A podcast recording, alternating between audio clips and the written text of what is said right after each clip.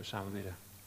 Almachtige God en Vader, we komen tot u om u te danken dat we vanavond hier bij elkaar mogen zijn om samen uw woord te bestuderen, uw woord te lezen, het te overdenken. En we willen u bidden om wijsheid, om de leiding van uw Heilige Geest. We gaan met elkaar nadenken over de wapenrusting. En hier wat hebben we al uh, ja, mooie liederen gezongen, die al zo duidelijk belangrijke principes aangeven. Namelijk dat u de strijd voert en dat wij uh, geroepen zijn om vol te zijn van uw Heilige Geest. Heer, vul ons ook deze avond en dat we door alles heen, Heer, uw glorie en uw heerlijkheid mogen bespeuren, ook in datgene wat we lezen en overdenken. Het gaat om uw eer, in Jezus' naam. Amen.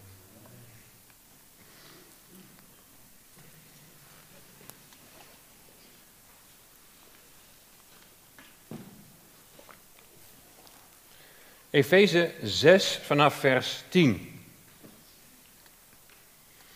Efeze 6 vanaf vers 10 tot en met 24. En dat gaat dus over de wapenrusting. Is het laatste gedeelte van de Efezebrief. Zo zijn we twee jaar met de Efeze, of twee seizoenen zijn we met de Efezebrief bezig geweest. Jullie in de kringen en ook uh, regelmatig met Bijbelstudie. En dit is dus de Bijbelstudie die voorbereiding is op de laatste twee lessen. Efeze hoofdstuk 6 vanaf vers 10. En daar lezen we het volgende. Verder, mijn broeders, wordt gesterkt in de Here en in de sterkte van zijn macht. Bekleed u met de hele wapenrusting van God, opdat u kunt standhouden tegen de listige verleidingen van de duivel. Want wij hebben de strijd niet tegen vlees en bloed, maar tegen de overheden, tegen de machten, tegen de wereldbeheersers van de duisternis van dit tijdperk, tegen de geestelijke machten van het kwaad in de hemelse gewesten.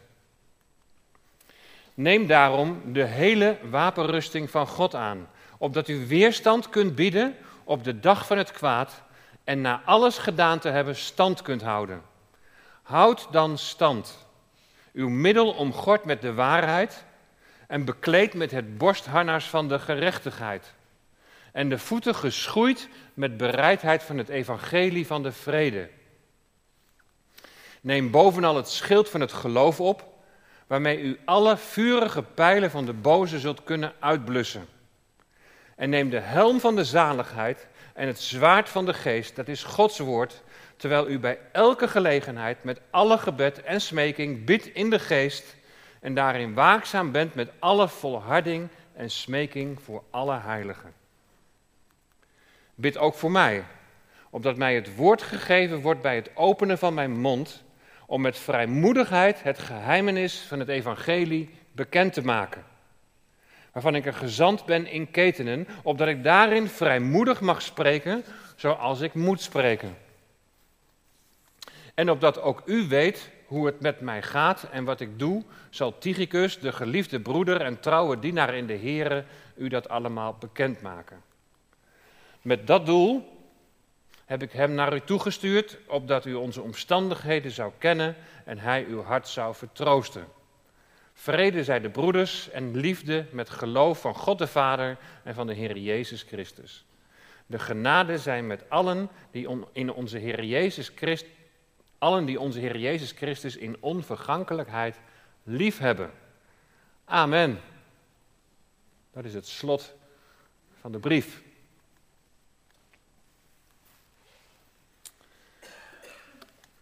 De geestelijke wapenrusting brengt ons bij het thema geestelijke strijd.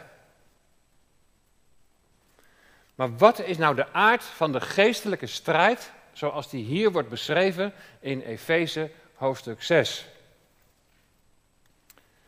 Het beeld van het geloofsleven als een oorlog en de gelovige als een soldaat, dat komen we op meerdere plekken in de Bijbel komen we dat wel tegen. Een voorbeeld daarvan is Romeinen 13, vers 12. Daar staat namelijk: De nacht is ver gevorderd en de dag is nabijgekomen. Laten wij dus de werken van de duisternis afleggen en de wapens van het licht aandoen. Nou, die wapens van het licht die duiden op onze levenswandel. Want ga maar eens verder lezen in vers 13 en 14. Dus die wapenen van het licht, die duiden op hoe wij wandelen met God. Laten wij u als op klaarlichte dag op een gepaste wijze wandelen.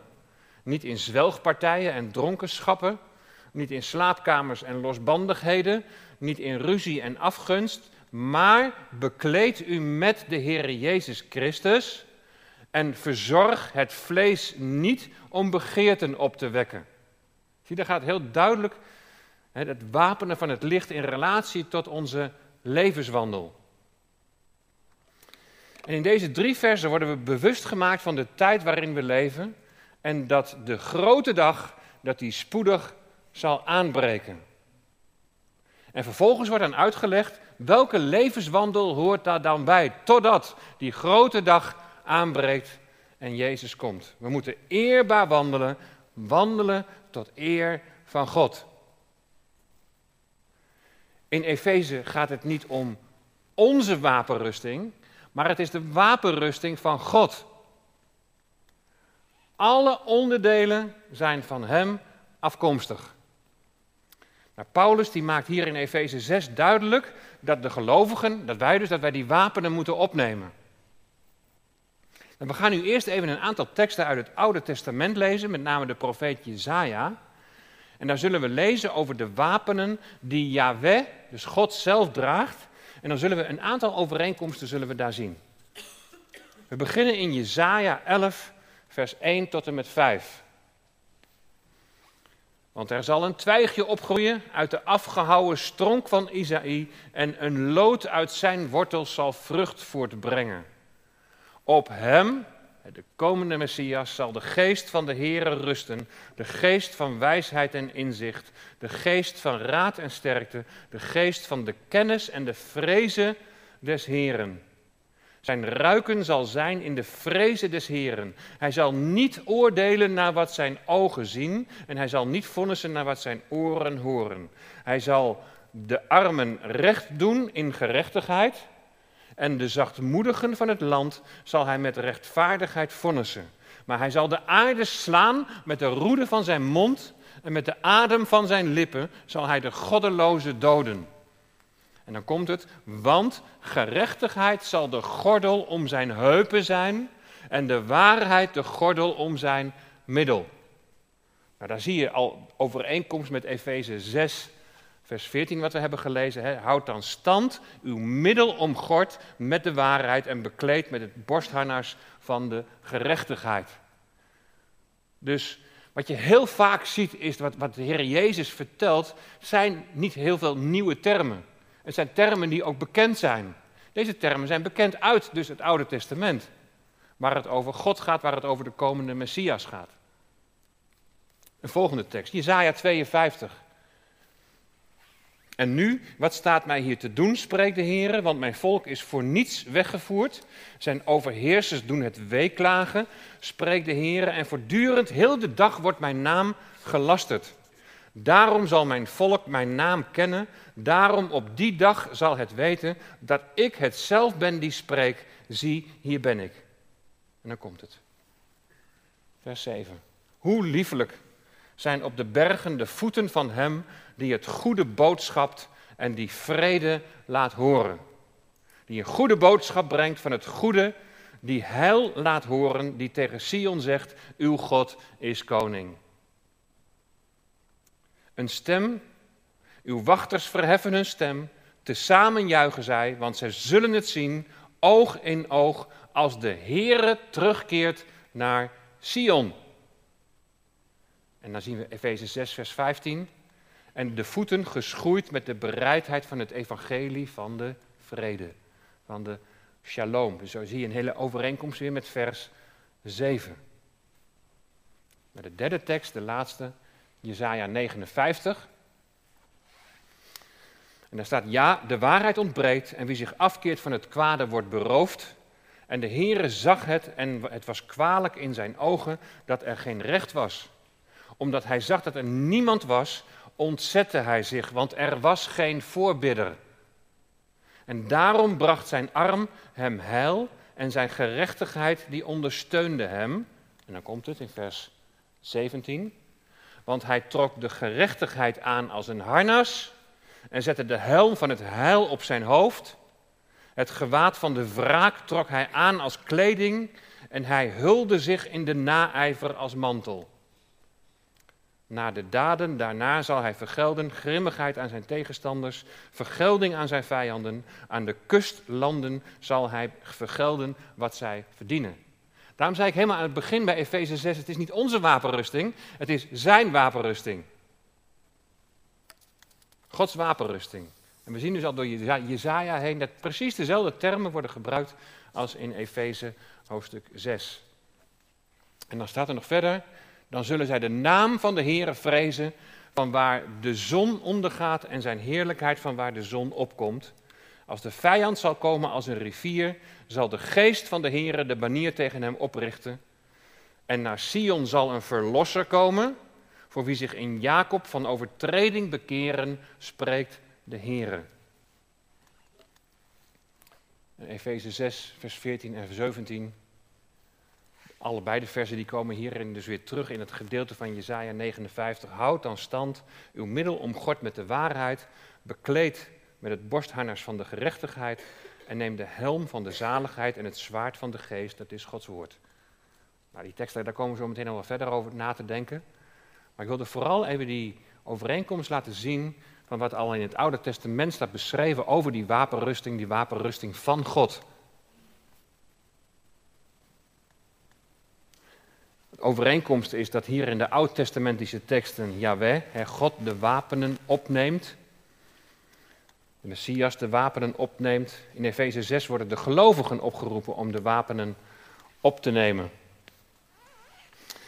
Wat verder opvalt is dat al deze teksten in relatie staan tot de wederkomst van de Heer Jezus Christus. Als Hij tot Sion komt. Zijn komst. In de Efezebrief is dit thema nog helemaal niet aan de orde geweest. De komst van Christus. En de vraag is dus, duidt die wapenrusting nou op zijn komst? Nou, we moeten in ieder geval moeten we de duivelse machten weerstaan en we moeten stand houden. Dat zegt Efeze 6 heel duidelijk. En tot wanneer moeten we stand houden? Totdat Christus komt. Nou, in al die teksten, Oude Testament, heel de relatie van het eerbaar wandelen, totdat Christus, totdat de Messias komt. Nou, wij bevinden ons nog in een wereld die in, hand is van, in de handen is van de boze. De Satan wordt de overste van deze wereld genoemd. En in deze wereld zijn wij vooruitgeschoven posten, als het ware, vooruitgeschoven posten van, van Gods leger. En zullen we moeten rekenen, hè, op moeten passen met, met de aanvallen van de vijand. En die vijand is heel reëel. De Satan, nogmaals, is de overste van deze wereld. De nieuwe mens, daar, ging het voortdurend eigenlijk over in de Efezebrief. We, zijn een nieuw mens geworden, we zijn een nieuwe schepping geworden in Christus. Nou, die nieuwe mens, die zal op het grondgebied van de oude mens, zal die strijd kunnen verwachten. En voor die strijd dient de wapenrusting van God. Hier worden de pijlen in dit leven worden op ons gericht. En waar kan de Satan dan zijn pijlen op richten? Ik ga heel snel eventjes door de Efezebrief heen, waar de Satan allemaal zijn pijlen op zou kunnen richten. En ik noem daarbij even de hoofdstukken en de versen. 1 vers 4. Opdat wij heilig en onberispelijk voor hem zouden zijn in liefde. Daar kan de Satan zijn pijlen op richten. 1 vers 12 en 14. En dat zijn meerdere versen nog. Opdat we zouden zijn tot lof van zijn heerlijkheid. Daar zal hij zijn pijlen op richten. Dat wij niet zo zullen leven. Of 1 vers 17 en 18. Daar gaat het over gebed. We worden aangevallen juist op het gebed. Op onze relatie met Christus, ons afhankelijk zijn van Hem. Of hoofdstuk 2, vers 10. Wandelen in goede werken die God heeft voorbereid. En de Satan zal zijn pijlen erop richten dat dat niet zal gaan gebeuren. Hoofdstuk 2, vers 22. Dat we op zullen groeien tot een heilige tempel, een woonplaats voor God. Komen die pijlen weer? Of 3, vers 17 gaat ook over gebed. 4, vers 1. Wandelen waardig de roeping waarmee je geroepen bent. Hoofdstuk 4, vers 3 en 4 gaat het over de eenheid en de vrede binnen het lichaam van Christus. pijlen worden gericht. Wees je bewust dat daar een aanval kan zijn. Hoofdstuk 4, vers 12 gaat het over de opbouw van het lichaam van Christus, idem dito. Of 4, vers 13, onze geestelijke volwassenheid. Komen die pijlen weer aan. Om maar te voorkomen dat wij die geestelijke groei gaan doormaken. Ja, liever stilstand en nog liever achteruitgang. In hoofdstuk 4, vers 14 en 15, 15 gaat het over standvastig zijn tegenover dwaling. Wandelen zoals Christus gewandeld heeft. 5 vers 8, wandelen als kinderen van het licht. Gaat, gaat voortdurend ook steeds weer over die levenswandel. In hoofdstuk 5 vers 18 staat, wordt vervuld met de Heilige Geest. Pijlen. Of wat dacht je van hoofdstuk 5 vers 22 tot 33? Een huwelijksleven, zoals Christus met de gemeente omgaat. Huwelijken worden aangevallen. Pijlen worden erop gericht. Of in hoofdstuk 6, het begin voorafgaande aan deze geestelijke wapenrusting, gaat het over orde in, in relaties en gezagsverhoudingen. Nou, gezagsverhoudingen zijn tegenwoordig ook helemaal onder druk. Er mag bijna niet meer over gesproken worden. Hiermee heeft dus die geestelijke strijd heeft hiermee te maken met al die dingen die we al hier vooraf in de Efezebrief hebben gezien. En Satan en zijn trawanten die zullen er alles aan doen opdat wij maar zo min mogelijk of helemaal niet bruikbaar zullen zijn in het koninkrijk van God. Hij zal er alles aan doen dat onze levenswandel niet strookt met de positie die wij in Christus hebben ontvangen. Hij zal er alles aan doen dat onze levenswandel niet strookt met onze geestelijke positie, op, zodat ons, ons, ons getuigenis verzwakt. Als wij niet wandelen naar de positie die we hebben in Christus, en onze levenswandel daar niet mee overeenstemt, dan verzwakt ons getuigenis. En daar gaat het om. Het gaat om ons getuigenis. We zijn in dienst van de grote koning. En we zijn geroepen om zijn heerlijkheid te weerspiegelen. En dat zeggen we ook in onze missie van de gemeente. En de Satan zal er alles aan doen om dat te ontkrachten. En dat te besmeuren. Dus in Efeze 6, vers 19, daar, daar, wordt ook duidelijk dat het Paulus om het getuigenis te doen is. Daar vraagt hij ook gebed voor, hè, van bid ook voor mij. En dat het getuigenis voortgang mag, mag vinden, want daar gaat het om. We moeten de geestelijke wapenrusting aandoen, opdat wij met vrijmoedigheid het geheimenis van het evangelie bekend zullen maken. We gaan nu vers voor vers even bekijken, vers 10. Verder, mijn broeders, wordt gesterkt in de Here en in de sterkte van zijn macht. Nou, dat woordje verder, dat geeft dus aan dat, dat het luidt een nieuw onderwerp in over de geestelijke wapenrusting. Het gaat nog steeds over de nieuwe mens en de nieuwe mens en haar wandel. En het is de bedoeling dat wij veranderen naar het beeld van de Heer Jezus. Dat wij als nieuwe mensen de mensen in deze wereld gaan confronteren met de heerlijkheid van Christus. Daartoe zijn wij geroepen. En aangezien Christus boven de boze machten is geplaatst, daar hebben we bij stilgestaan in hoofdstuk 1, vers 20. Christus is boven de boze machten geplaatst. Zullen de gelovigen, zullen wij die in Hem zijn, die in Hem en met Hem geplaatst zijn in de hemelse gewesten, boven alle macht en kracht en heerschappij, hoeven wij niet te vrezen. onze positie is in de hemel, ons behoud is niet in het geding. Maar we leven nog op deze aarde waar de overheden en de machten nog heerschappij uitoefenen. En die er alles aan zullen doen om het getuigenis af te breken. Op aarde oefenen de overheden en, en machten nog heerschappij uit over de ongelovigen. Dat hebben we gezien in Efeze 2, vers 2. Daar ging het over die oude mensen, wie we eens waren. En ze zullen ook trachten je als gelovige te verleiden. zodat je geloofsverbondenheid met Christus en je vertrouwen op Hem, dat dat verslapt. Daar is alles om te doen. Er is strijd. 1 Petrus 5, vers 8. Wees nuchter en waakzaam. Wees op je hoede. Want uw tegenpartij, de duivel, gaat rond als een brullende leeuw op zoek naar wie hij zou kunnen verslinden. En daarom klinkt dus die oproep in dat, in het, in het vers 10 uh, om sterk te blijven in de Here, in de sterkte van zijn macht. Dus de nadruk wordt niet allereerst gelegd op wij gaan nu die vijand te lijf. Nee, wij moeten in onze positie blijven. En we moeten verbondenheid met Christus blijven. We moeten op Hem blijven vertrouwen. We moeten Hem gehoorzaam zijn. We moeten op Hem zien.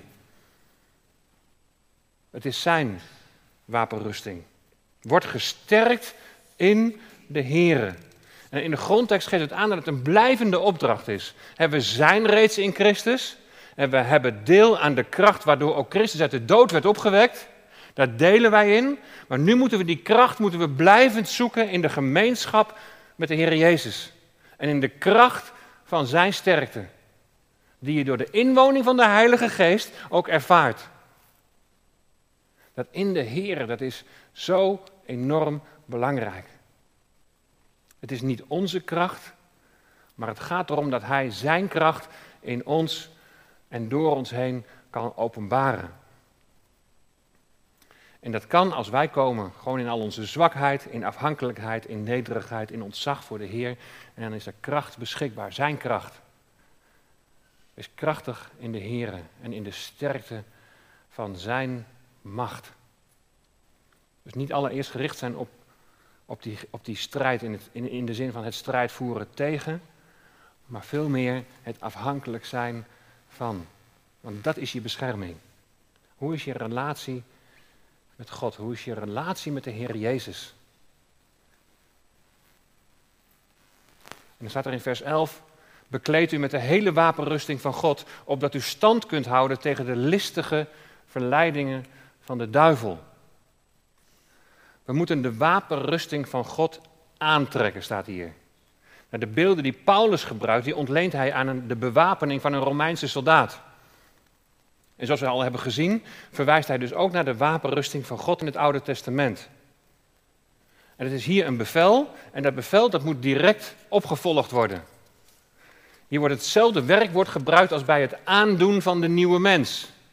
Waarvan de kenmerken zijn, in Efeze 4, vers 2, nederigheid, zachtmoedigheid en langmoedigheid. Dus geen, spier, geen spierballentaal, maar juist het tegenovergestelde. Die nederigheid, die zachtmoedigheid en die langmoedigheid, die nieuwe mens aandoen. Dat is onze kracht.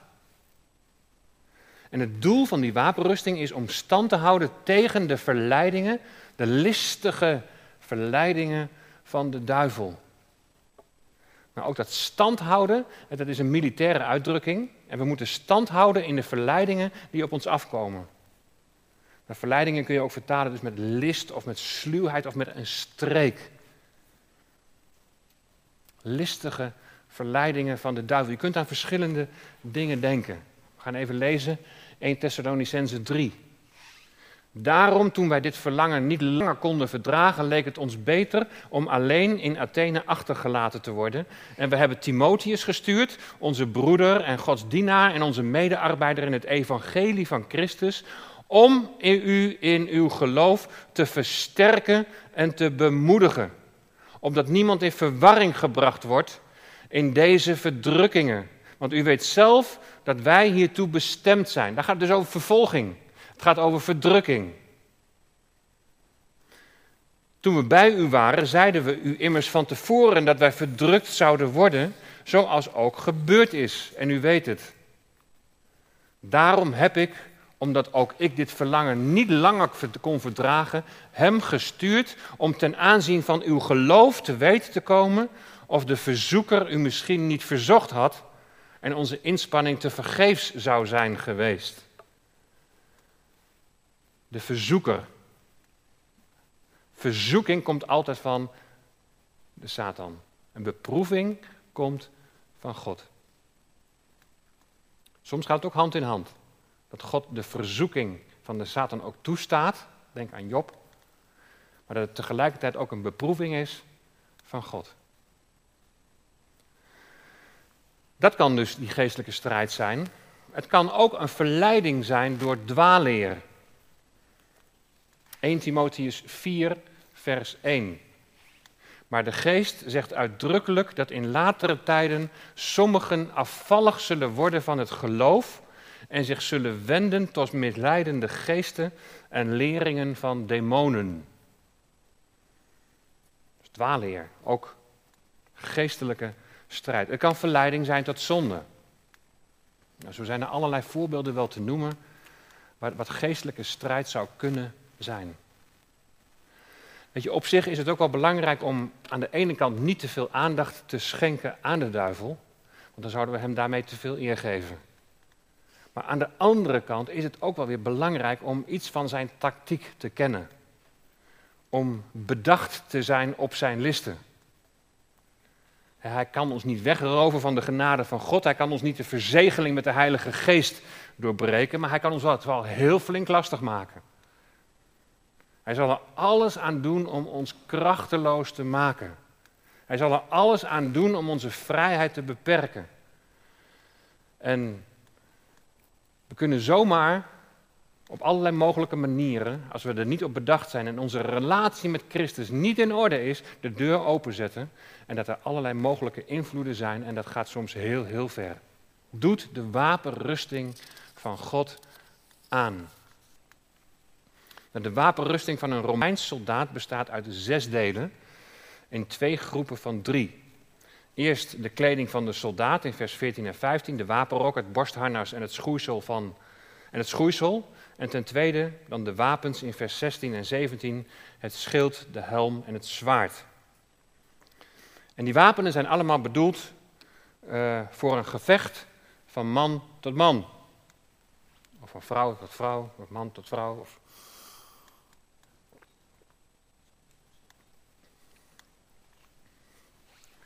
Vroeger was bij ons de dienstplicht alleen maar voor de mannen. En in Israël is het anders. Hè? Alleen de vrouwen hoeven niet zo lang. Maar nog veel langer dan dat wij destijds moesten. Twee jaar voor de vrouwen, drie jaar voor de mannen. De wapenen zijn allemaal bedoeld voor het gevecht van man tot man. Nou, vers 12.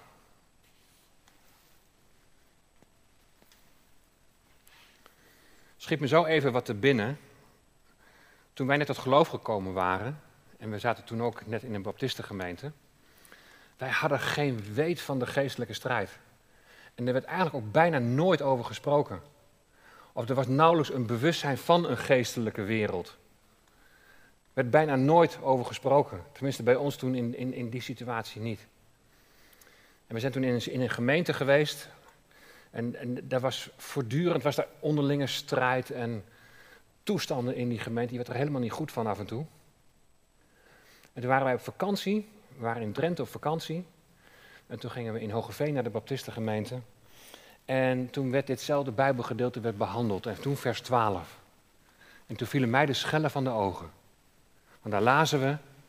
Want wij hebben de strijd niet tegen vlees en bloed, maar tegen de overheden, tegen de machten, tegen de wereldbeheersers van de duisternis van dit tijdperk, tegen de geestelijke machten van het kwaad in de hemelse gewesten. Ik wist me toen helemaal geen raad met al die conflicten die er waren. En daar waren, waren we ook nog niet eens altijd zelf direct uh, partij in of zo. Maar je dacht van, is dit nou gemeente zijn? Maar dat er een bewustzijn kwam van, dit is een geestelijke strijd. De gemeente die wordt aangevallen. Wees je bewust van die geestelijke strijd. Wanneer, wanneer mensen zich als tegenstander van de gemeente opstellen, dan ziet Paulus, die ziet daarachter de inspiratie en de werking van boze machten. En daarom is het niet een strijd tegen mensen. We hebben niet te worstelen tegen bloed en vlees. bloed en vlees, dat is een typisch Joodse omschrijving van de mens in zijn natuurlijke bestaan.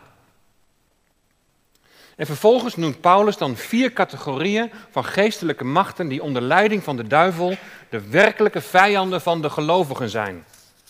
Ten eerste de overheden en machten. dat zijn boze geesten die, die aangeduid worden met benamingen die binnen het Romeinse Rijk ook voor menselijke gezagsdragers werden gebruikt. De overheden en, en de machten. En ten tweede die term wereldbeheerser. En die werd in de rabbijnse literatuur ook wel gebruikt voor wereldveroveraars. Denk aan, aan, aan een Nebukadnezar wereldbeheerser.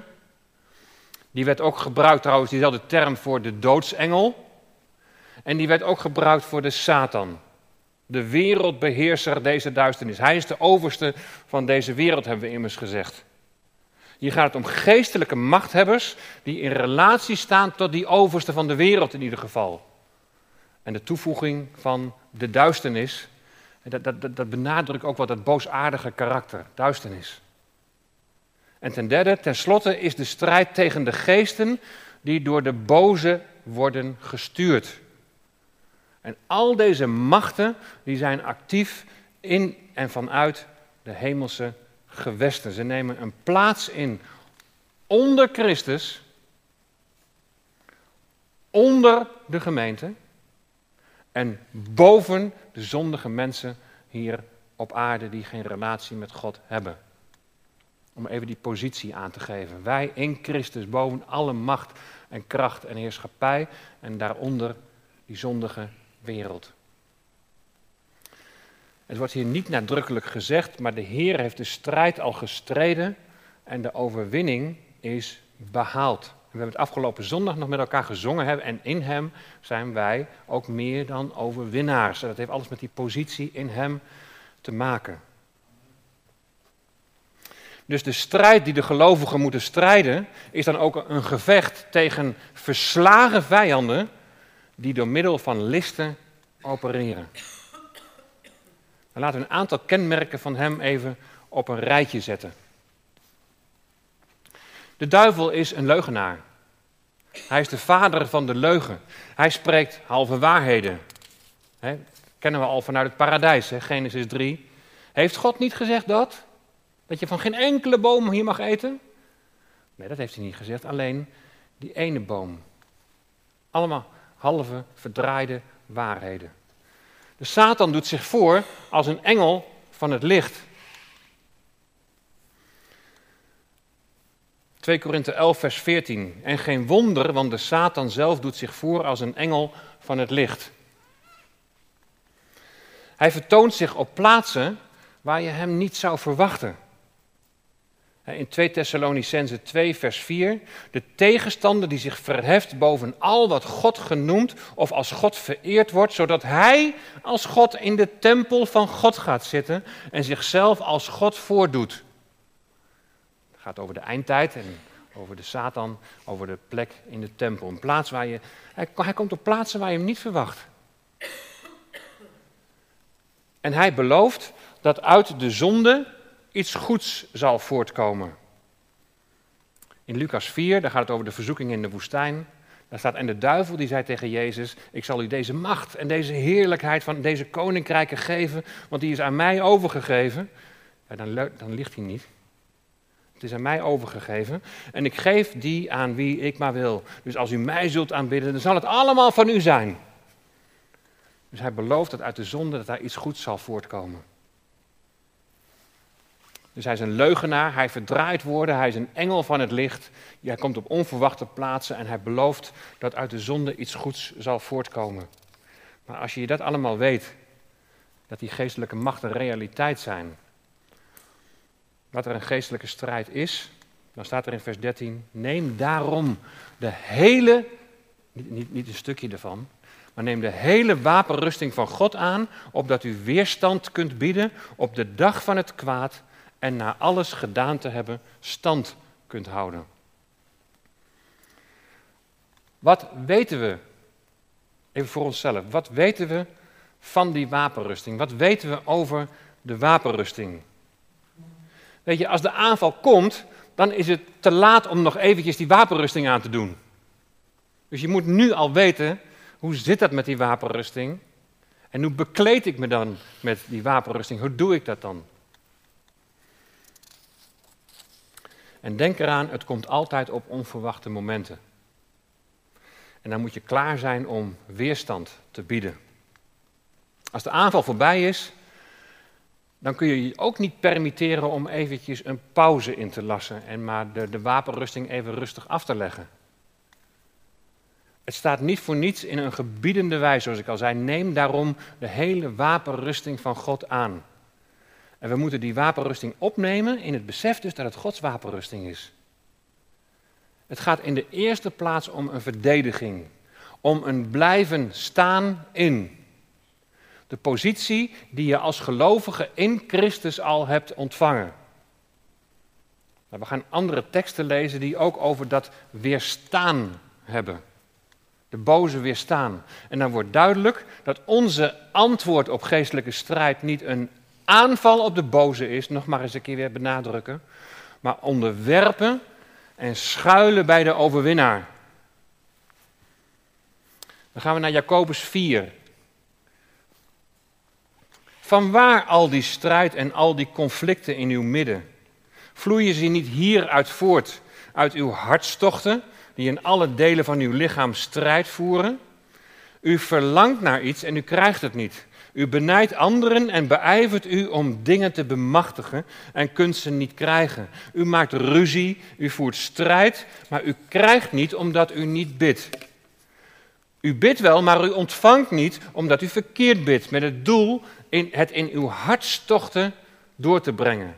Overspelige mannen en vrouwen, weet u dan niet dat de vriendschap met de wereld vijandschap tegen God is? Weer die levenswandel. Wie dan nu een vriend van de wereld wil zijn, wordt als vijand van God aangemerkt. Of denkt u dat de schrift te vergeef zegt, de geest die in ons woont, verlangt die, verlangt die vurig naar afgunst? Hij echter geeft des te meer genade. En daarom zegt de schrift, God keert zich tegen de hoogmoedigen, maar aan de nederigen, hebben we die nederigheid weer, aan de nederigen geeft hij genade. Dan vers 7, heel belangrijk. Onderwerp u dan aan God. Als eerste, onderwerp u dan aan God. En dan staat er, bied weerstand aan de duivel en hij zal van u wegvluchten. Onderwerp je in nederigheid aan God. Bied weerstand aan de duivel en hij zal van u vluchten. Nader tot God en hij zal tot u naderen. Reinig de handen, zondaars, en zuiver de harten, dubbelhartigen. Dubbelhartig, van dubbel, één been in de wereld en één been in het koninkrijk van God. Dan staat er, besef uw ellendige staat, treur en huil. Laat uw lachen veranderd worden in treuren, uw blijdschap in droefheid. Verneder u voor de Heere en hij zal u verhogen. In hem meer dan overwinnaars, dat betekent niet onze eigen strijd,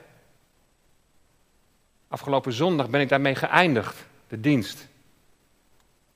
Ik moest dat zeggen. Gij zult stil zijn, ik zal voor u strijden. Niet door kracht, noch door geweld, maar door mijn geest, zegt de Heer. Dus niks, geen spierballentaal van wij zullen die, die Satan wel eens even een lesje leren of pas maar op. Pas maar op. Onderschat hem niet. Onze kracht is niet in onze aanval, maar om in het zijn in Christus en in Hem blijven. Verneder u voor de Heer en Hij zal u verhogen. En als je dit gedeelte zo doorleest, dan zie je een ernstige waarschuwing voor, waars, voor vriendschap met de wereld. Want vriendschap met de wereld die onder invloed van de boze staat, dat is vijandschap tegenover God. Kenmerken van de wereld is vechten en strijden naar het vlees. Kenmerken van de wereld is begeerte. Als wij de wereld lief hebben, staat hier, dan zijn wij overspeligen. De wereld, dat is volgens 1 Johannes 2, vers 16, de begeerte van het vlees, de begeerte van de ogen en een hoogvaardig, hoogvaardig leven. Dat zijn precies de kenmerken in het paradijs. De begeerte van het vlees, de begeerte van de ogen en een hoogvaardig leven. Degenen die de wereld liefhebben zijn hoogmoedig en vertrouwen op zichzelf. En het weerstand bieden aan de duivel zit hem in onze relatie met God door de Heer Jezus Christus en de Heilige Geest die in ons woont. Weerstand bieden is je onderwerpen aan God en tot Hem naderen. En wat werkt dat dan uit als je dat doet? Reinig de handen zondaars, dus reinig je van al wat je aankleeft door je wandel in deze wereld. Ten tweede, zuiver de harten, het dubbelhartige. Het hart is verdeeld tussen God en de wereld. Dan zet je de deur open voor de invloed van de boze. En besef uw ellendige staat en treur en huil. Dus mensen worden echt opgeroepen tot, tot verootmoediging en tot bekering. Aan wie ligt het als de duivel vat krijgt op ons leven? Het ligt eraan hoe wij zaaien. Zaaien op de akker van het vlees of zaaien op de akker van de geest? Als je een vriend van de wereld wil zijn, als er geen vrucht is die aan de bekering beantwoordt, dan zaai je op de akker van het vlees. En ook al is dan je positie in Christus onaantastbaar, door de wereld lief te hebben, speel je de boze in de kaart en beperk je je eigen geestelijke vrijheid. En wat is dan de weg naar de bevrijding? En moet je dan eh, voortdurend, of moet je dan bevrijd worden van, van boze machten? Als je voortdurend liegt, moet je dan bevrijd worden van een leugendemon? Ik geloof dat een demon het leven van een gelovige kan beïnvloeden. Maar niet zodanig dat hij bezit neemt van de gelovige. Maar ik zei al, het kan wel heel ver gaan, die beïnvloeding. En als je voortdurend liegt bijvoorbeeld, dan is dat zonde. En wat moet er dan gebeuren? Reinig je handen. Zuiver je hart. Besef je ellende. Kom tot verootmoediging en kom tot bekering. Dat is het allereerste. Beleid je zonde. En dat is niet alleen een kwestie van je verontschuldiging dan bij de Heer aanbieden. Je verontmoedigt je voor Hem en je beseft je ellende. En als het werkelijk ernst is, ga je die zonde ook beleiden aan de mensen tegen wie je gelogen hebt. En je probeert in zoverre dat mogelijk is om de schade als gevolg van dat liegen te herstellen. Ik pak maar even één klein aspectje. Liegen. Dat is weerstand bieden aan de duivel. Dat is naderen tot God. Dat is je onderwerpen aan Hem. En de Heilige Geest overtuigt en die laat zien wat er opgeruimd moet worden. Het is nu de dag van het kwaad. De dag van het kwaad is de tijd waarin we nu als gelovigen leven. En in die dag van het kwaad zien wij samen uit naar de dag van de Heer, die spoedig komt. Hiermee kan ook bedoeld worden de periode dus vlak voor de komst van de Heer. In Efeze 5, vers 16 staat duidelijk in de tegenwoordige tijd dat de dagen kwaad zijn. De wapenrusting van God in het Oude Testament, zo hebben we gezien, staat altijd in relatie tot de komst van de Heer. En dan staat er ook nog in de tekst, na alles gedaan te hebben. Maar hier gaat het erom, het in, dat het, uh, hier gaat het om het in orde gebracht hebben van alle onderdelen van de wapenrusting. Nou, die onderdelen gaan we nu in de volgende versen behandelen. Vers 14. Houd dan stand, uw middel omgord met de waarheid en bekleed met het borstharnas van de gerechtigheid. Dus nogmaals, bij zijn beschrijving voor de wapenrusting heeft Paulus een Romeins soldaat voor ogen. We moeten ons opstellen, we moeten ons klaarmaken. Je moet het militaire tenue aantrekken, je middel omgorden met een wapenrok en het borstharnas moet je aantrekken.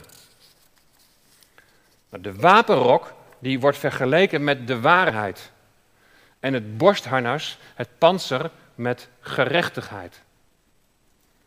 In Efeze 4, vers 24 hebben we eerder al eens gelezen. En bekleed u met de nieuwe mens, die overeenkomstig het beeld van God geschapen is in ware rechtvaardigheid en heiligheid. Waarachtige gerechtigheid, uh, waarheid. Waarheid en gerechtigheid, dat zijn kenmerken van die nieuwe mens. We gaan eens even kijken naar, naar die uitdrukking, uw middel omgord. Dat is een typisch Oosterse omschrijving voor klaarstaan en gereedstaan. De lange mantel waarin men zich kon wikkelen, bijvoorbeeld als je ging slapen, die vormde een belemmering voor de bewegingsvrijheid. En die moest dus door middel van een gordel moest die worden opgetrokken, opgebonden. En hier gaat het om een Romeinse soldaat. En die had geen lange afhangende kleding die opgebonden moest worden. Er moet meer gedacht worden aan, aan de wapenrok. Een kledingstuk van met metaal versterkte leren schubben waarmee het onderlichaam werd beschermd. Waarheid. Wat wij nog wel eens tegenkomen, is dat mensen allerlei gedachten hebben. Ook gedachten soms over zichzelf. Waarbij wij zeggen van zijn deze gedachten, is daar sprake van, is dat, is dat echt waar? Of is de gedachten die jij hebt over een ander, of een gedachte die jij hebt over jezelf, is dat een leugen? Bescherm je met de waarheid. En natuurlijk allereerst, Jezus Christus is de weg, de waarheid en het leven. En wij zijn één met Hem en in Hem. En in de context van de Efezebrief is het nu de vraag in hoeverre onze positie blijkt uit onze daden. De wapenrok is hier de waarheid. Daar moet je dan maar heel praktisch denken aan eerlijkheid ook, aan, aan oprechtheid tegenover medegelovigen en andere mensen. Ben je een verkondiger van de waarheid in de zin van, van eerlijkheid, oprechtheid, oprechtheid naar je medebroeder en zuster? Want anders komt het getuigenis dus onder druk. Want daar ging het om, hè? Het getuigenis. Het panzer van de rechtvaardigheid, dat is ontleend aan Jesaja 59, vers 17. Daar bekleedt God zich met de gerechtigheid als een panzer. En daar is het weer gericht op de wederkomst. Hij brengt herstel voor zijn volk Israël en dan introduceert hij het vrederijk. En die nieuwe wereld is er nog niet. We leven nu nog in de dagen van het kwaad. En het panzer is dat borstharnas. Dat is een soort metalen vest met van, van die versterkte borstplaten. De Heer Jezus Christus is de gerechtigheid. Wij zijn gerechtvaardigd in Hem. Maar waar het hier om gaat, is dat we ook de gerechtigheid doen. Het is Gods wapenrusting op grond van het feit dat Hij de waarheid is en in ons leeft en kunnen we zo ook de waarheid doen. Waarheid en gerechtigheid. Christus is waarheid, Hij is gerechtigheid. Wij zijn in Hem, dus wij doen ook waarheid en wij doen gerechtigheid. Dat beschermt je. En als je die waarheid niet doet en de leugen aanneemt of de leugen verspreidt, dan zet je de deur open voor de boze. En ook als jij die leugen over jezelf gaat geloven, dan zet je de deur open en dan zal die, die boze die zal je er alleen maar meer en meer en meer en meer in bevestigen, zodat je steeds meer en meer die diepte ingaat. En dan zegt Jezus, spreek de waarheid. Wat is waarheid in Christus? Als je dan denkt aan die positie, dan, dan, dan, dan weet je gewoon, in Christus ben ik geliefd. En in Christus ben ik gereinigd van alle zonden. In Christus heb ik een positie ontvangen in de hemelse gewesten. Ik weet door het geloof dat God mij nu aanziet in zijn zoon. Laat je daar geen andere dingen in aanpraten. Vers 15. En de voeten geschoeid met de bereidheid van het evangelie van de vrede. Een van de wapenen in de oorlog is vrede. Een van de sterke punten van het Romeinse leger was dat ze zich zo gemakkelijk en snel wisten voort te bewegen op moeilijk terrein. Dat was dankzij bespijkerde open laarzen die de soldaten droegen. Ze konden zich heel snel voortbewegen. Je komt ook steeds weer in andere omstandigheden, steeds wisselend terrein. En daar moet je je voortbewegen, voortgaan. Maar de aanvallen van de boze machten hebben dikwijls als doel dat de verkondiging van het evangelie wordt beperkt of gestaakt. Dat zijn weer die pijlen. Vervolging en intimidatie, dat zijn, dat, zijn, dat zijn de machtige wapenen in de hand van de boze. En om dit te voorkomen moeten de gelovigen hun voeten geschoeid hebben met de bereidvaardigheid van het evangelie van de vrede. En het beeld van die voeten is dus ontleend, we hebben het al gelezen, Jezaja 52, vers 7. Daar verkondigt de vreugdebode zowel een goede boodschap als vrede. Daar is, is het Christus die vrede verkondigt. En hier zijn het de gelovigen die vrede verkondigen. Shalom in Christus. In Jezaja 52 is het evangelie, de goede boodschap, dat Yahweh weer naar Sion terugkeert. Het gaat om de verlossing van Jeruzalem. En wij zijn dragers van diezelfde boodschap. Wij delen al in alles wat tot onze vrede dient, omdat Christus onze vrede is. Met wie we één zijn. En het stelt ons in staat om door moeilijk terrein voor te bewegen. het is soms moeilijk terrein. Soms, vaak, het is moeilijk terrein. We zeggen soms wel, het is, het is harde grond. Mensen willen het evangelie niet horen, of zijn juist vijandig tegenover het evangelie. Er zijn soms moeilijk begaanbare wegen als het gaat om de verkondiging van het evangelie. En die boze die wil ons ontmoedigen. Ach joh, het heeft toch geen enkele zin joh. Er is geen mens die wil luisteren of... Of wie ben ik dat ik, dat, dat, dat ik daar iets over zou kunnen zeggen? Leugen. Denk aan Jona, die niet in Nineveh Gods boodschap wilde brengen. Denk aan Petrus, die er moeite mee had om naar Cornelius te gaan. Denk aan de Heer Jezus, die door Samaria, door vijandelijk gebied moest gaan. Maar hij moest gaan om die ene vrouw daar te ontmoeten. Wat had je je makkelijk kunnen laten ontmoedigen? Joh, normaal gesproken gaan we toch ook niet door Samaria, vijandig gebied. We lopen er lekker omheen. Nee, maar God maakt duidelijk dat. Christus is onze vrede en wij hebben een boodschap van vrede. En in relatie tot deze brief hebben we ook gezien dat Christus vrede heeft bewerkt tussen Jood en Heiden door hen samen te maken tot een nieuwe schepping. Het evangelie noemen we dus ook wel het evangelie van de vrede. Omdat de vrede tussen God en de mens is hersteld door de Heer Jezus Christus.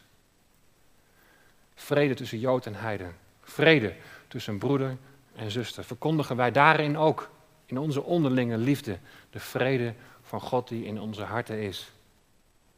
Of staat het getuigenis onder druk? Zijn de veilige pure af, pijlen afgevuurd en leef je in onmin met iemand? Of? Dat waren de kledingstukken. Het wapenrok, de waarheid, het borstharnas, de gerechtigheid en het schoeisel, de vrede. Christus is de waarheid, Christus is de gerechtigheid, Christus is de vrede. En hij heeft die waarheid en die gerechtigheid en die vrede heeft hij aan onze harten bevestigd. Hij heeft die in ons gelegd. En nu zijn wij geroepen om die waarheid en die gerechtigheid en die vrede te verkondigen. Dat is bescherming. Wapenrusting.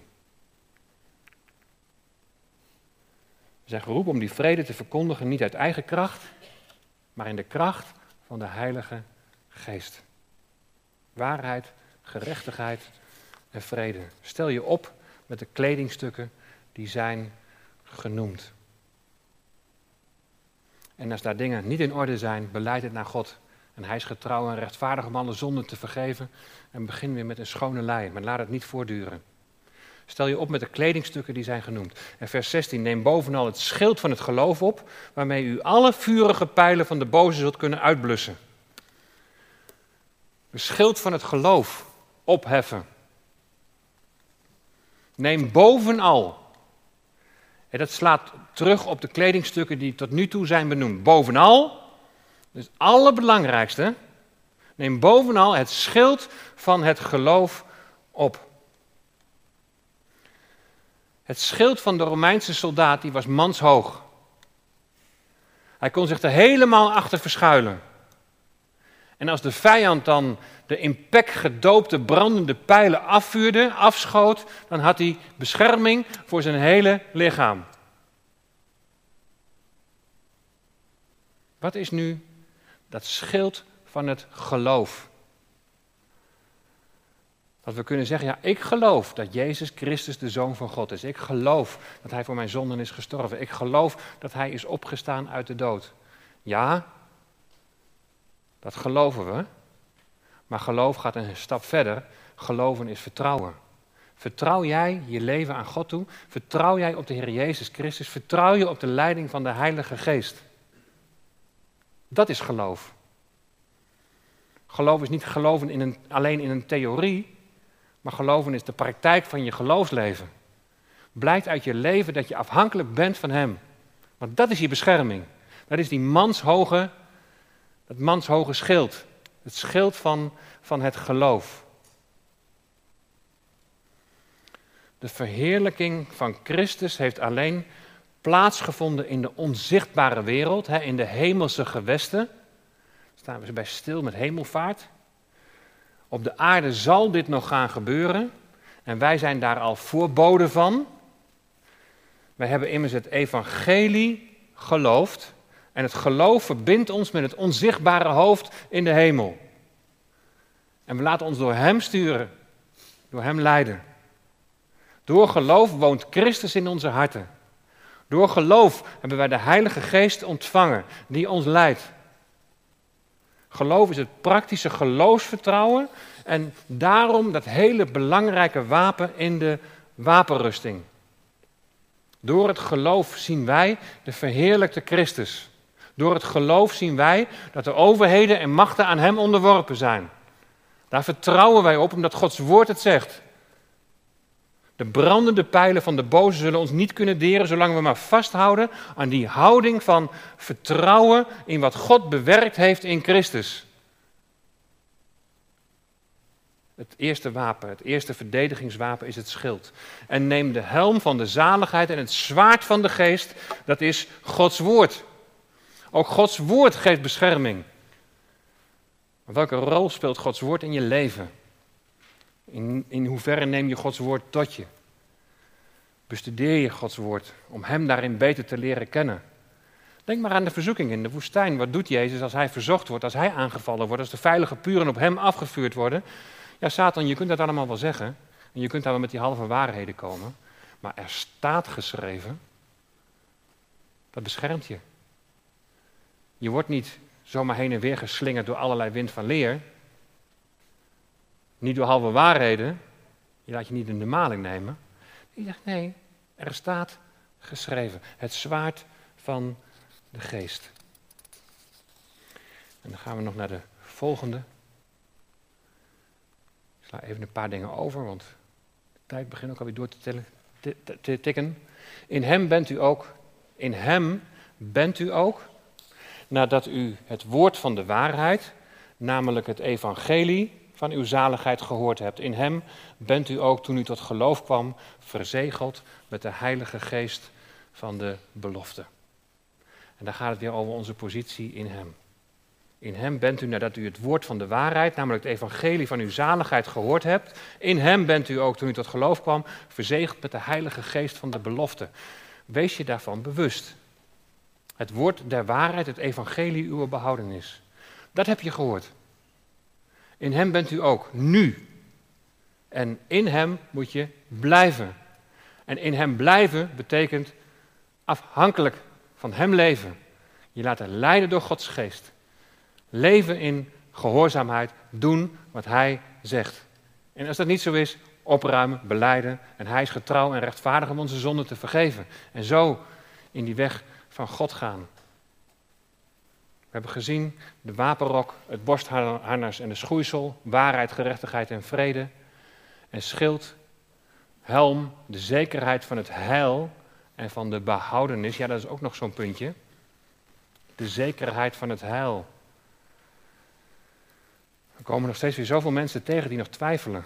Ben ik wel een kind van God? Ja, die twijfel zet de deur open. Want die onzekerheid die wordt wel, uh, wel aangewakkerd. Ja, hoe kun je dat zomaar zeggen? dat kleine stemmetje. En het maakt je krachteloos. Het maakt je, maakt je onzeker.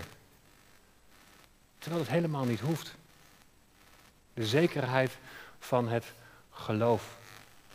Het gelovig aanvaarden, Heer Jezus, u hebt mij gered. U hebt mij verlost. En op grond van uw werk, niet van mijn verdiensten, maar mag ik mezelf een kind van God noemen. En tot slot het allerlaatste, vers 18. Terwijl u bij elke gelegenheid, het gaat over die geestelijke wapenrusting, die geestelijke waarheden je toe-eigenen en daaruit leven. En dan staat het, terwijl u bij elke gelegenheid met alle gebed en smeking bidt in de geest en daarin waakzaam bent met alle volharding en smeking voor alle heiligen. De, de, de Efezebrief gaat over het lichaam van Christus. Voor alle heiligen. Dat we bidden voor elkaar. Dat we bidden en strijden voor elkaar. Met alle gebed en smeking. Bid in de geest. En daarin waakzaam bent met alle volharding en smeking voor alle heiligen. En waar wordt dat gebed ook makkelijk, makkelijk aangevallen? We zien daar een overeenkomst met Filippenzen 4, vers 6. Wees in geen ding bezorgd, maar laten uw verlangens in alles door bidden en smeken met dankzegging bekend worden bij God. Het belang van het gebed. Bij elke gelegenheid. En dan gaat het er niet om dat de gelovige alleen bidt wanneer het hem of haar uitkomt. Het gaat hier om een werkelijk gebedsleven, een voortdurende afhankelijkheid en afstemming. Bij elke gelegenheid in de geest. Weer die afhankelijkheid. Het bidden in de geest is het bidden onder leiding en de inspiratie van de Heilige Geest. Aanhoudend bidden en smeken bij elke gelegenheid in de geest. Voortdurend die dat bewustzijn van die, van die afhankelijkheid. Leren om daarin afgestemd te zijn en de stem van de geest ook te verstaan. We moeten ervoor waken dat dit gebeurt en dat we in die houding blijven en bidden met alle volharding en smeking. En dan staat er dus voor alle heiligen. Bid voor elkaar. We hebben het gehad over die levenswandel en dat er zomaar onderling ook iets kan zijn. Maar als je voor mensen gaat bidden, dan komt er al zo'n andere, andere hartsgesteldheid. Als je moeite met iemand hebt en je gaat iemand zegenen. En je gaat voor iemand bidden. En je ziet dan ook je eigen tekortkomingen. Dat maakt de Heilige Geest ons ook wat duidelijk. Dan komt er een hele andere hartsgesteldheid. En dan zegt Paulus, bid ook voor mij, omdat mij het woord gegeven wordt bij het openen van mijn mond om met vrijmoedigheid het geheimenis van het evangelie bekend te maken. We moeten ons zo bewust zijn van waarom wij leven. God heeft een plan, we hebben daar uitgebreid bij stilgestaan in Genesis, Bereshit bara Elohim. In het begin betekent ook tegelijkertijd dat er een einddoel is. En bara betekent scheppen, iets tot zijn bestemming brengen. Dat God in het begin ook al een einddoel voor ogen heeft en dat hij iets tot zijn bestemming gaat brengen. En dan lees je in Efeze 1, vers 10 en 11 dat straks alles weer hersteld zal worden in Christus. En dat, dat, dat is het einddoel. En in die tussentijd heeft hij zijn gemeente gevormd. Zijn Jood en Heiden samengevoegd in het ene lichaam en zijn geroepen als vooruitgeschoven posten om al verkondigers van het nieuwe koninkrijk en van de nieuwe koning die komt daarvan te zijn. Dat, dat is het doel. En als dat getuigenis onder druk komt te staan, ja, dan is het foute boel. En daarom is die geestelijke wapenrusting zo belangrijk. Dat we daarin beschermd worden en dat het, dat het getuigenis voortgang vindt en doorgaat. Dat wij getuigen zijn van Hem. Dus doe de wapenrusting van God aan. Ga staan in wat je in Christus bent en wat je in Hem hebt ontvangen. En leef daaruit. Dat is eigenlijk in een notendop eigenlijk het, hele samenvatting van Efeze 6.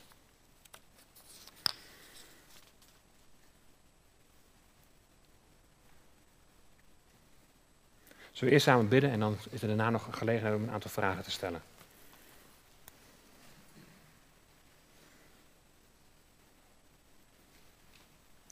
Almachtige God en Vader, we komen tot u om u te danken voor uw liefde en voor uw trouw. Ja, Heer, wat is het inderdaad belangrijk dat wij beseffen dat u deze wereld niet zomaar zonder doel geschapen hebt. Maar dat het gaat dat alles wat deze schepping betreft zal zijn, zoals we aan het begin van, van de brief aan de Efeziërs hebben gelezen, dat alles zal zijn tot lof van uw heerlijkheid. Heer, u wilt dat wij inderdaad vooruitgeschoven posten zijn om iets van uw heerlijkheid te weerspiegelen in deze wereld en aan te kondigen van wat er nog aan staat te komen uw koningschap. Het herstel dat u zult brengen in uw zoon. Heer, besef dat wij ook, of Heer, geef dat wij mogen beseffen dat, dat we daarom in het leven staan. Dat het gaat om uw eer, dat het gaat om uw einddoel. En dat u ons wilt gebruiken als mede-arbeiders in de wijngaard. U wilt ons gebruiken als medearbeiders om iets van die heerlijkheid van u te weerspiegelen. En Heer, wat komt het zo, zomaar door listige aanvallen van de Satan zomaar weer onder druk te staan. Heer, dat we aangevallen worden, Heer, in onze afhankelijkheid van U. Dat er momenten zijn dat onze wandel niet in overeenstemming is met de positie die we in U hebben ontvangen. Dat er zomaar onderling iets kan zijn wat, wat verwijdering geeft. De, de, de druk die er is op huwelijken. Heer, voortdurend staat het getuigenis onder druk. En daarom willen we U bidden om bescherming. En willen we beleiden dat U de weg, de waarheid en het, en het leven bent, Heer Jezus. U bent onze gerechtigheid. En geef dat wij ook vanuit alles wat we in U zijn en hebben ontvangen, dat wij vandaar ook uit zullen leven. En dan willen we ons vernederen onder Uw machtige hand. En willen we het verlangen uitspreken om in alles afhankelijk te zijn van U. Want U voert de strijd en de huld is U gewijd. En dat in dat soort liederen dat we met elkaar zingen, dat besef er ook mag zijn. Het is niet onze strijd, maar het is uw strijd. Want alleen in u zijn we meer dan overwinnaars, omdat u de overwinning hebt behaald. Heer, bescherm ons tegen de beïnvloeding van de boze. Hou ons dicht bij u. Help ons om te leven in afhankelijkheid van u. Geef dat we uw woord mogen openen, dat we met uw woord bezig mogen zijn om zo gevoed te worden een voeding die we ook nodig hebben voor onze bescherming. Opdat we niet door allerlei wind van leren om zomaar omvergeblazen worden. In onzekerheid worden gebracht. Heer, geef dat we rust mogen vinden bij U, ook wat ons gebedsleven betreft. Dat we daarin ook tijd apart mogen zetten. En dat ook ons, onze wandel in dit leven gewoon een, gebedswandel mag zijn. Niet voortdurend met onze ogen dicht of onze handen gevouwen, maar gewoon dat besef van die afhankelijkheid van U, U bent erbij. U gaat mee. Heer, leidt ons zo als uw gemeente en dat we ja, zo echt een zoutend zout en een lichtend licht in deze wereld mogen zijn. Dat bidden we uit genade in Jezus' naam. Amen.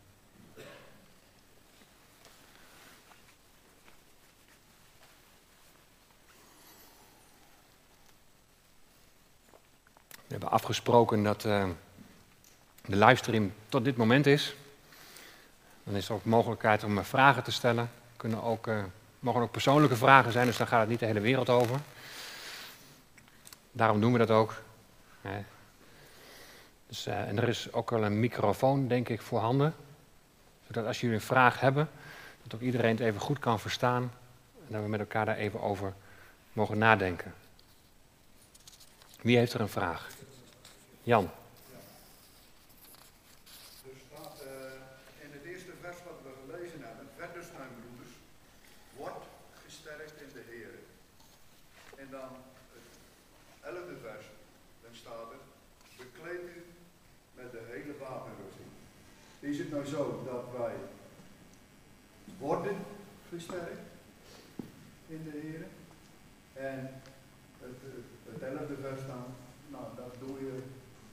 dat ga je zelf doen, bekleed je dan. Mm Of zie je dat nou? Nee, nee. Dus uh, de, de, andere vertaling zegt, hij wees krachtig in de Heer. Niet wordt krachtig in de Heer, maar wees krachtig in de Heer. En in de sterkte van zijn macht. En ik heb eigenlijk aangegeven, het is, het is eigenlijk geeft iets van een voortduring aan om in Hem te blijven, te verblijven en te weten van Hij geeft die kracht. En de volgende tekst die je aangaf, hij doet dan de wapenrusting Gods aan. Kijk, het besef van wat je hem hebt, van Hem hebt ontvangen, dat je van daaruit ook leeft. En dat je dat in, de, in, je, dagelijkse praktijk van je leven ook ja, gewoon uh, daarin gaat staan, zeg maar. Dat ook daadwerkelijk gelooft en daarop vertrouwt.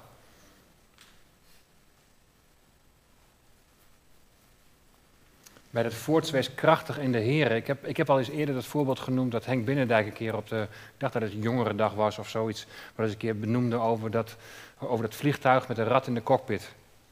Ja. Dan, uh, oud vliegtuig met een bedrading en van alles en geen automatische piloot en zo. En, anders klopt het verhaal niet. Maar uh, dat, vliegtuig dat stijgt op en dan uh, ontdekt die piloot die ontdekt een rat in de cockpit. de invloed van de Satan zou je dan als het ware kunnen zeggen. Ja, wat moet die piloot nou doen? Als hij in, in de aanval gaat, op de, op dan, dan, moet hij zijn stuurknuppel moet hij loslaten.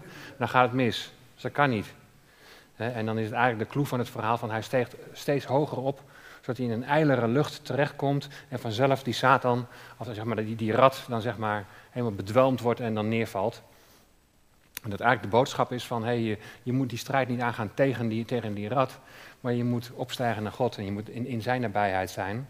En daarin wordt dan die vijand verslagen. Wees krachtig in de Here en in de sterkte van zijn macht.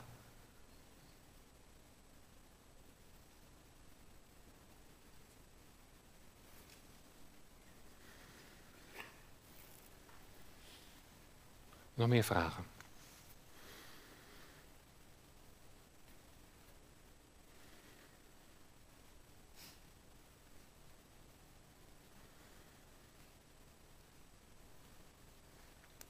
Want hoe doe je dit nou heel praktisch? Als je nou morgen vroeg opstaat en dan staat er, doe je wapenrusting aan voor deze dag. Hè?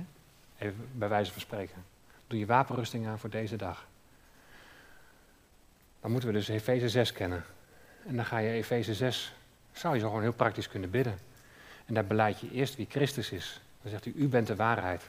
U bent de gerechtigheid. U bent, u bent, u bent. Daarna zeg je, Heren, en ik dank dat ik dit ook allemaal in u heb ontvangen. En dat u dit allemaal in mij hebt gelegd. En geef me vandaag de kracht om vanuit dat wat ik van u heb ontvangen, om van daaruit ook te leven en in het leven te staan. Dat is mooi hè, om zo de dag te beginnen. Dat wapenrusting van God aandoen. En als er dan iets, een, een pijl komt, dan kan de Heilige Geest je ook indachtig maken. Weet je nog wat je vanmorgen gezegd hebt, wat je gelezen hebt in Efeze 6, wat je, wat je gebeden hebt? Oh ja,